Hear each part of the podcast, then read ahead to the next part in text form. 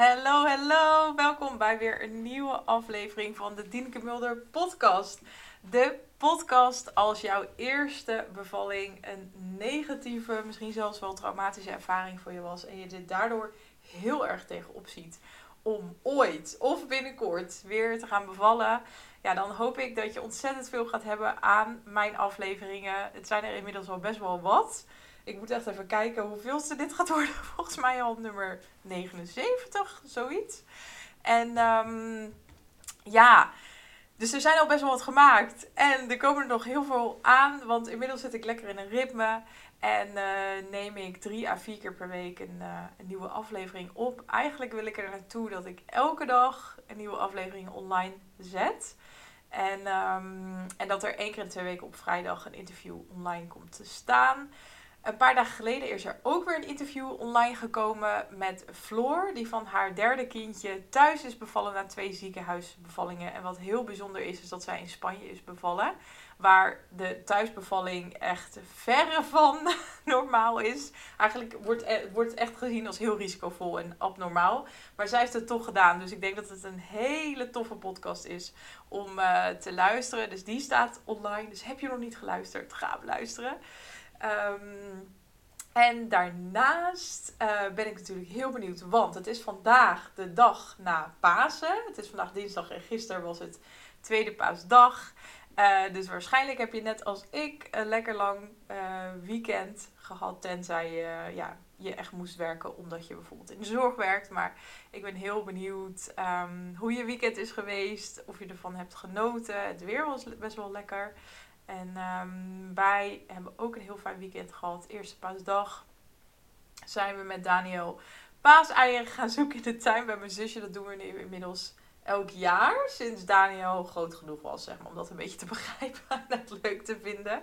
Dus dat doen we elk jaar. Dus hij gaat altijd eerst paaseieren zoeken. En dan gaan we met z'n allen, dus met mijn zusje en haar vriend. En wij met z'n drietjes um, lekker paasbrunchen met uh, dingetjes die we dan zelf hebben meegenomen en zelf hebben gemaakt. Dus dat was heel leuk. En tweede paasdag um, was een beetje een soort van brak dagje. um, dus we hebben lekker een beetje uitgebrakt. Mijn vriend was de stad in geweest en ik was met Daniel bij een vriendin geweest. Dus ook lekker wijntjes gedronken. Dus we hadden gewoon een hele relaxte dag. Uh, gisteren, dus ik ben ook heel benieuwd hoe jouw dagen waren en um, ja, of je er een beetje van hebt genoten. Ik moet zeggen dat ik de feestdagen altijd heel leuk vind. Maar ook een beetje dubbel, omdat ik altijd mezelf weer super veel druk opleg. Dus dan ben ik echt een hele ochtend in de weer met eten maken bijvoorbeeld. Um, waardoor ik het ook altijd wel lastig vind om er echt heel erg van te genieten. Maar dat gaat wel beter, merk ik uh, de afgelopen jaren. Ook omdat ik mezelf gewoon wat minder druk opleg. En dat het wat minder allemaal heel erg perfect en super gezellig moet zijn.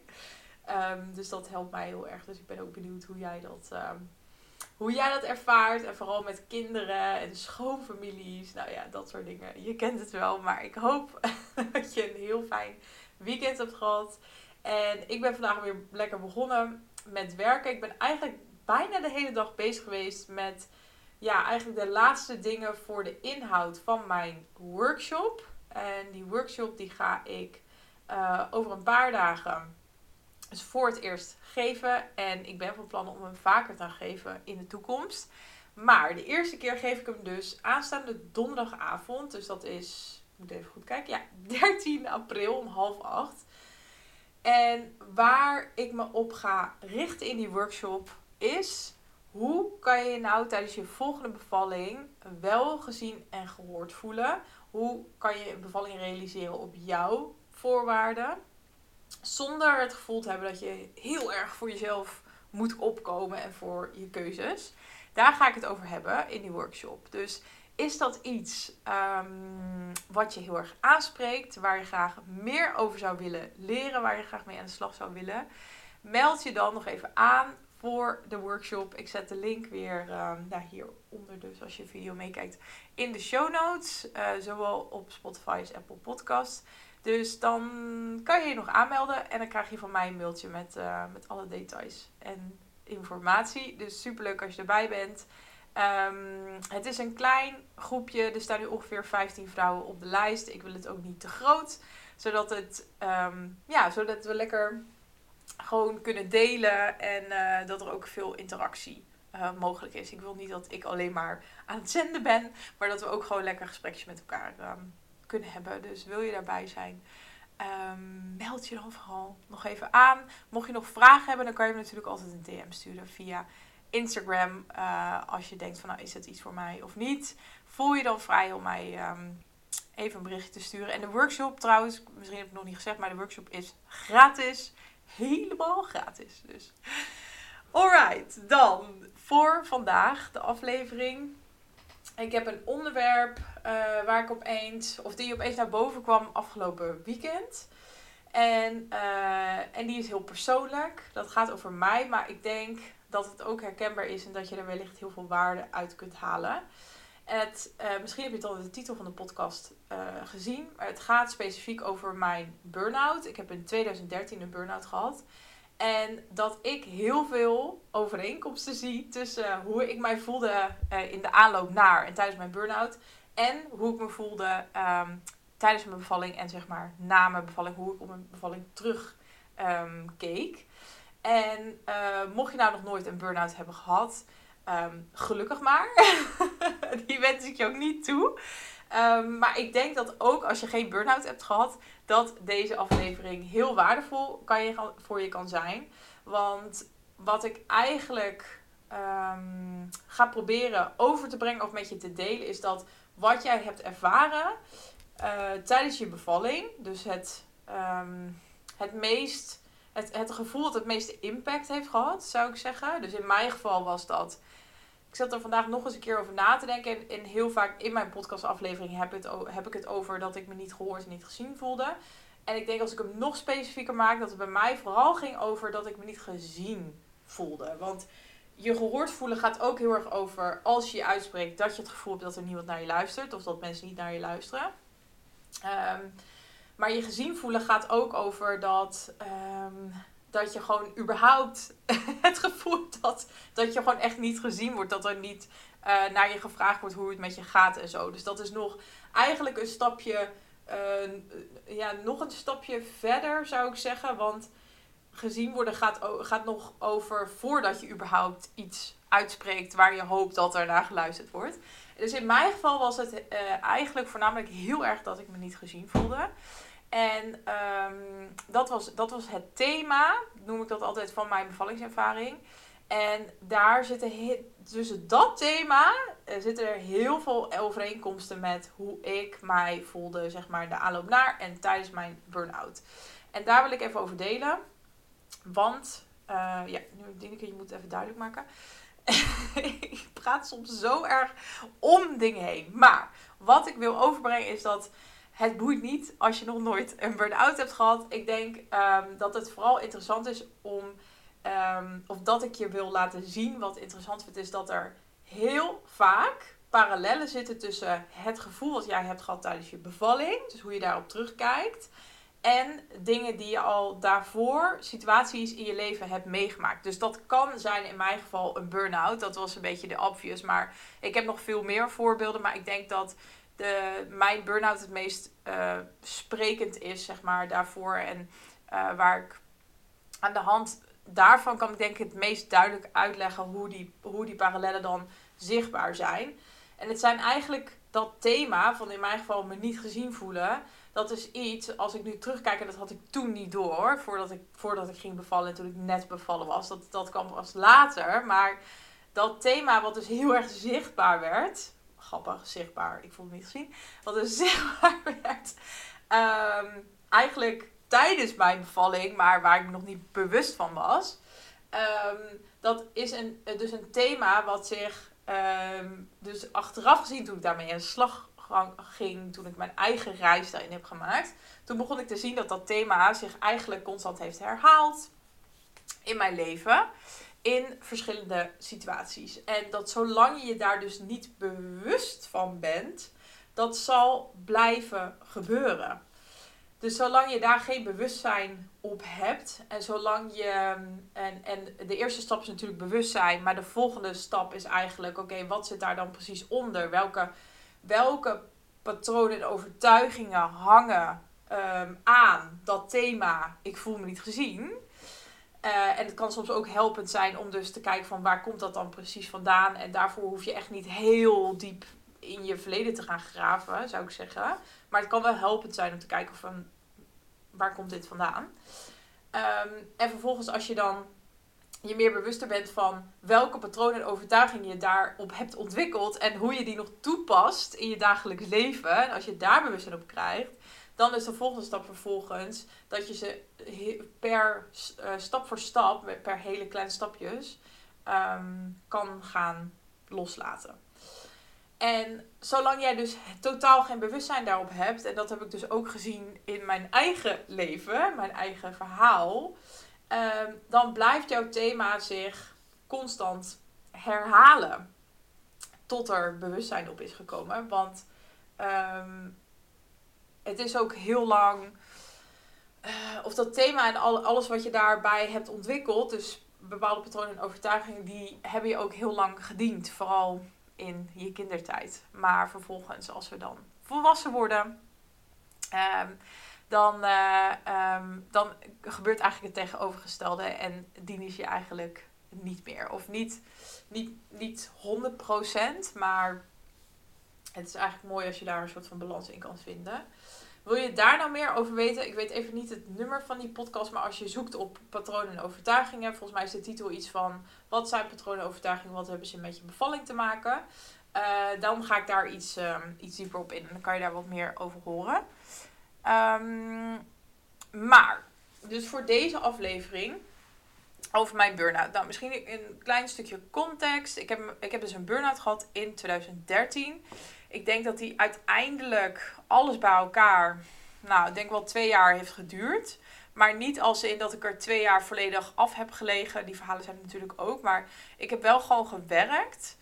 Um, alleen al, al die klachten en symptomen zeg maar, die daarbij hoorden bij mijn burn-out, die heb ik wel echt goed twee jaar ervaren. Uh, dus de, het heeft best wel lang geduurd. En 2013 was het jaar dat ik net was afgestudeerd. Klopt dat? Ja.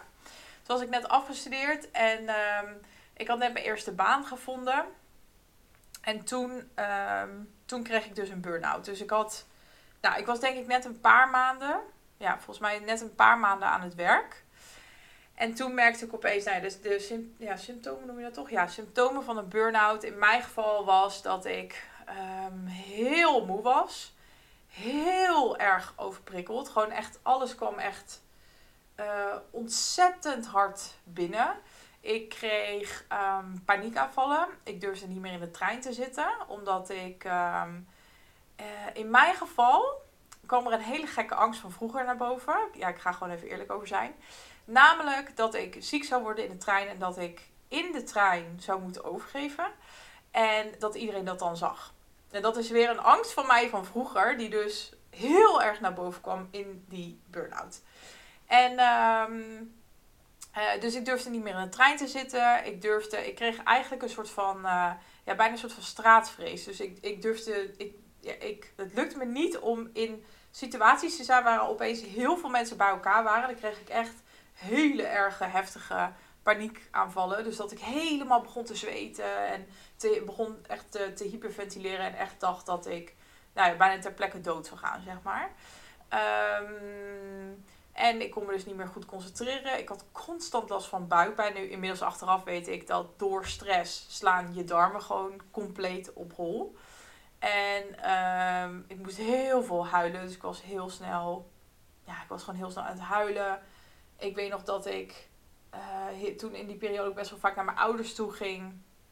En dat, uh, um, als ik daar dan was, dat ik, ik voelde me zo, het, was, het voelde een beetje uit, uit zo'n uitzichtloos gevoel. Ik dacht echt op dat moment van, nou, dit gaat nooit meer voorbij. Ik ga me gewoon altijd zo voelen. Echt verschrikkelijk. Wat ik me nu helemaal niet meer kan voorstellen, want ik heb um, ja, eigenlijk geen last meer, ja, nooit, echt nooit meer last van dat soort ehm, klachten, zeg maar, hoe heftig, hoe heftig ik het toen heb ervaren, zeg maar, ehm, in die burn-out. Ehm, maar dat was echt, ja, best wel heftig, heel intens. Ook uh, hulp bij gekregen. Heel lang met een, uh, met een psycholoog gepraat en ook nog wel andere dingen, andere dingen gedaan, zeg maar. Om, ik ben ook in die tijd gaan hardlopen volgens mij.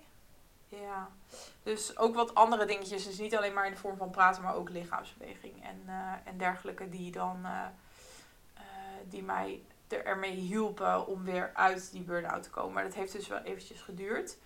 En um, wat ik zelf dus heel erg zie als overeenkomsten tussen dat gevoel van me niet gezien voelen tijdens mijn bevalling en tijdens de burn-out.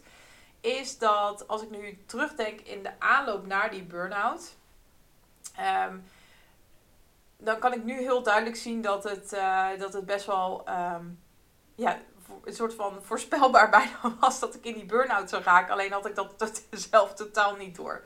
Ik weet wel dat ik me heel erg overweldigd voelde met werk. En dat ik toen, um, ja, hoe ik toen ook nog in het leven stond, of het patroon waar ik heel erg nog aan hing. En die ik nu steeds meer heb losgelaten inmiddels. Maar was. Um, uh, ik wilde een soort van zichtbaar zijn. En het, uh, dat ik het gevoel zou hebben dat ik het goed deed, zeg maar. Dus ook naar mijn werkgever, mijn collega's en zo. Door keihard te werken. Maar dan niet eens. Um, niet eens als in heel efficiënt of zo. Maar gewoon echt als een kip zonder kop. Als ik nu achteraf terugkijk. En echt kei en keihard werken. Dus hele lange dagen maken. En, maar echt met de motivatie. Um, want zo leuk vond ik het ook niet hoor. Dat, het werk wat ik deed. Maar echt denk achteraf met de motivatie van. Ik moet laten zien dat ik, dat, ik, um, dat ik mijn werk goed doe. Dat ik hier goed in ben. Ik had een hele sterke bewijsdrang. Um, dat, dat vond ik heel belangrijk. Mezelf bewijzen.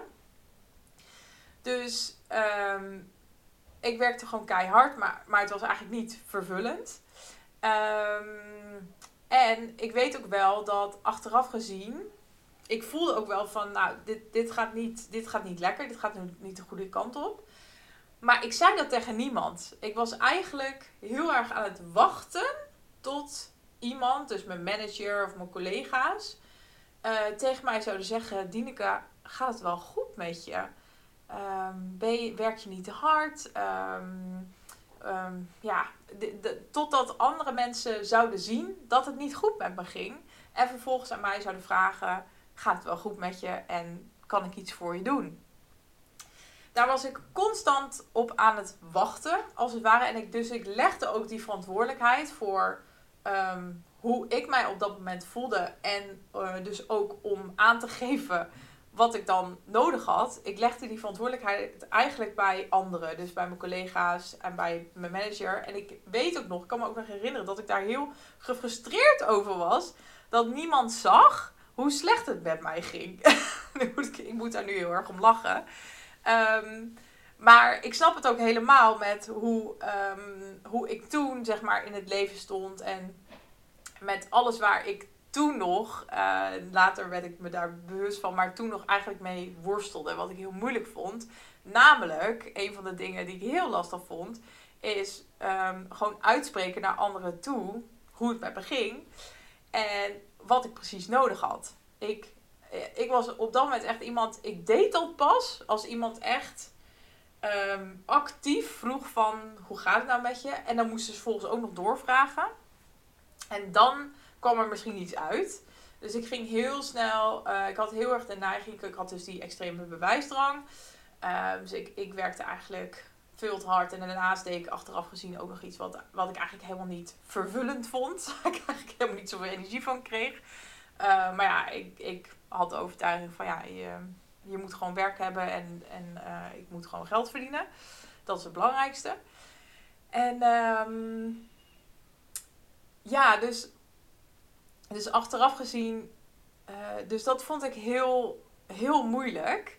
En als mensen mij dus niet zagen, als ik niet gezien werd, dan was ik daar ook nog eens heel gefrustreerd over. Want ik vond ehm, dat de ander, dat dat de ander eh, zijn of haar verantwoordelijkheid was. Dus ik was ook best wel negatief bijvoorbeeld weer naar vriendinnen over mijn manager. Want ik vond dat, ehm, eh, ik vond het raar dat zij niet aan mij zag dat het zo slecht met mij ging. Ehm, nu, ja, nu kan ik daar heel, heel erg om lachen. Eh, en misschien is het ook wel herkenbaar voor je. En, en ik zie daarin dus heel erg de parallellen met mijn bevalling. Want dat gevoel van eh, niet, me niet gezien voelen. Datzelfde gevoel wat ik had in de aanloop naar en ook wel, ook wel tijdens mijn burn-out hoor. Vond ik het ook lastig überhaupt om, om erover te praten en dan aan te geven wat, ik, wat, ik, wat mijn behoefte was, wat ik nodig had. Datzelfde gevoel heb ik ervaren tijdens en ook wel na mijn bevalling.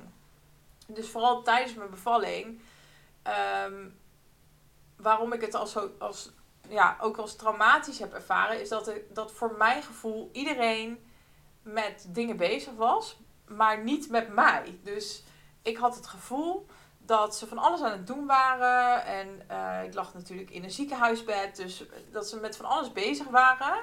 En constant aan het zeggen waren dat, eh, dat, er, dat het niet goed ging, dat het niet snel genoeg ging. Er, er was van alles mis met mijn eh, bevalling. Eh, waardoor ik nog meer gestrest raakte. Eh, maar ik was ook heel erg in mezelf gekeerd. En, ehm, ehm, en achteraf gezien ging er van alles door mijn hoofd. Ehm, maar ik heb dat niet uitgesproken. En eh, ik voelde me heel erg niet gezien tijdens mijn bevalling. En dat was ook precies ja, het ding waar ik ook best wel boos en teleurgesteld over was na mijn bevalling. Het was ook het ding wat ik ook heb besproken achteraf. Want ik heb een gesprek gehad met mijn eerste lijnsverloskundige. En eh, met de klinisch verloskundige uit het ziekenhuis. En ik heb letterlijk in die gesprekken ook naar hun uitgesproken dat ik zei van ja, je, je, had, ehm, je had het aan mij moeten vragen. Jullie waren niet met mij bezig. En aan de ene kant kan je zeggen van ja, dat klopt. Zeg maar dat is iets feitelijks, dat het niet gebeurd is. Alleen, ehm, ik had er eigenlijk helemaal, ik had er niet zoveel aan om daarop te blijven focussen. Daar kwam ik pas later achter, die realisatie. Maar eh, ik had er veel meer aan toen eh, mijn proces eigenlijk verder ging. En toen ik ging kijken van... eh, wat maakt nou dat ik me niet gezien voelde? En hoe komt het nou dat ik verwacht dat de ander mij moet zien? En waarom lukt het mij niet? Waarom vind ik het lastig om ehm, niet dus. eh, Waarom vind ik het lastig om mijzelf te zien? En dus eigenlijk naar binnen te gaan en te kijken van wat heb ik op dit moment nodig? En dat weet je, dat weet ik zeker, want dat had ik ook. Ehm, want er gingen wel van allerlei gedachten door mijn hoofd heen. En achteraf kon ik, die ook, kon ik die ook prima opnoemen. Bijvoorbeeld, een van de dingen was waar ik, waar ik ehm, een beetje boos over was, is dat mijn bevalling heel lang duurde. En dat er letterlijk door mijn hoofd ging van, ja, waarom krijg ik niet, ik wil gewoon een keizersnede. Ik ben daar gewoon helemaal klaar mee. En eh, nou ja, daar kan je ook van alles over zeggen. Want nu ben ik ook wel weer blij dat ik weer niet de medische indicatie van de keizersnede heb. Maar ja, dat even terzijde. Maar op dat moment eh, was dat echt een optie in mijn hoofd. Want ik was gewoon kapot. Ik had twee nachten niet geslapen. Ehm, en eh, ik weet natuurlijk niet hoe het, hoe dan was gelopen. Want dat is, ik denk dat dat ook niet heel fijn is om met een keizersnede te eindigen. Maar ik vind het meer een mooi voorbeeld van dat dat letterlijk een paar keer door mijn hoofd is gegaan. Maar ik heb het niet uitgesproken. Ik heb niet ehm, gezegd van, jongens, ik ben er klaar mee. ik, ik wil nu een keizersnede. Kan dat? of er überhaupt over in gesprek gegaan. Dus, ehm, en dat heb ik heel erg ontdekt. Dat dat echt te maken heeft met, in mijn geval, met vroeger. En mijn, eh, mijn eigen patronen en overtuigingen die ik daarop heb ontwikkeld. Want ook vroeger voelde ik mij niet gezien. Dus wat doe je dan? Je ontwikkelt allerlei ja, manieren om dan ehm, ja, om wel gezien te worden. Ehm, maar dan een beetje op een, op een andere manier, zou ik zeggen. Ehm, maar het heeft ook te maken met ehm, hoe, in hoeverre bijvoorbeeld je ouders je daarin begeleid en gestimuleerd hebben. Dat het belangrijk is om naar jezelf te luisteren, om naar je lichaam te luisteren, naar je gevoel te luisteren. En vanuit daar uh, te kunnen uitspreken van dit heb ik nodig of dit zijn mijn behoeften. Dat is iets wat ik totaal niet heb meegekregen um, van huis uit. Um, dat komt een beetje van mijn beide ouders, moet ik zeggen. En, um, en dat is gewoon een, een, groot onderdeel geweest van mijn bevalling. Want toen ik ging bevallen had ik daar op dat stuk echt nog geen bewustzijn. Ik heb wel veel geleerd van mijn burn-out. Maar niet, ik wist toen nog niet na die burn-out wat echt het onderliggende thema was. Ik heb wel bijvoorbeeld, wat ik weer uit die burn-out heb geleerd, is om um, beter naar mijn lichaam te luisteren en sneller um, een beetje mijn grenzen in te schatten. Ik ben toen, toen al me meer gaan afvragen, ja, wat voor werk wil ik eigenlijk doen? Wat vind ik vervullend? Dus toen al andere keuzes daarin gaan maken bijvoorbeeld. Uh, dus het heeft me ook wel weer iets gebracht. En ik denk dat alles wat je meemaakt, als je daarvoor open staat, althans, um, dat brengt je weer nieuwe inzichten. Daar leer je door, daar groei je van. Maar dat hele thema van uh, me niet gezien worden en voelen en de verantwoordelijkheid daarvoor bij anderen neerleggen in plaats van bij mezelf, dat is pas um, naar boven gekomen eigenlijk door mijn bevalling. En um, daarom is het denk ik ook interessant, zelfs al heb je geen burn-out gehad, ik durf er geld op in te zetten, dat je waarschijnlijk wel andere situaties al voordat je ging bevallen hebt meegemaakt, waarin jouw thema uh, terugkomt.